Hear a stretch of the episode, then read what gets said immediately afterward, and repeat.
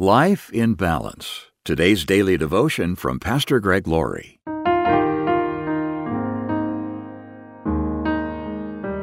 Our scripture reading today is from Philippians chapter 4, verse 19.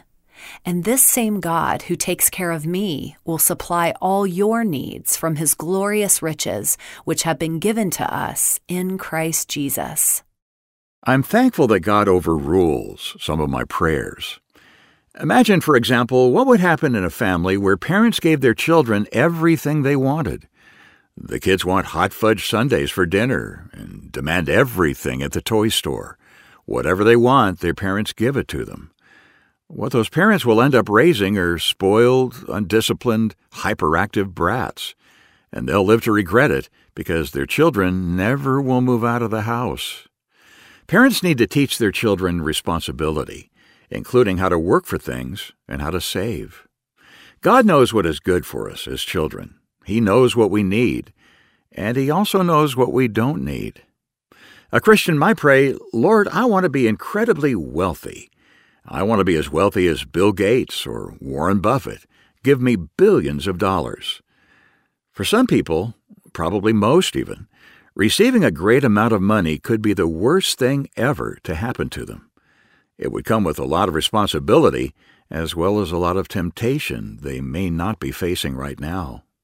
The Apostle Paul wrote, And this same God who takes care of me will supply all your needs from his glorious riches, which have been given to us in Christ Jesus. Notice Paul said that God would supply all your needs, not all your greed or even all your wants or desires.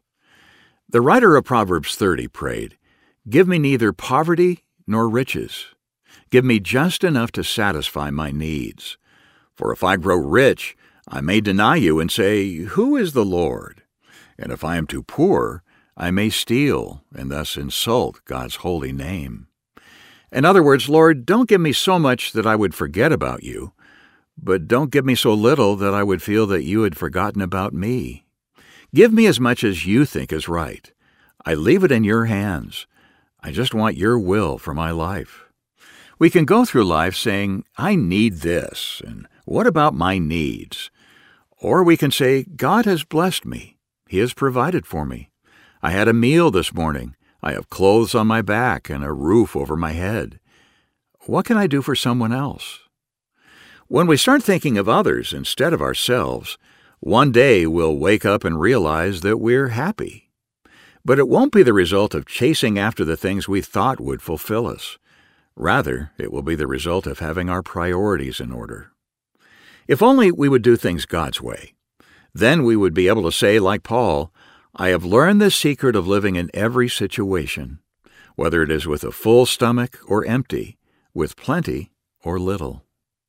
If we have our lives in balance, we can be confident that God will provide.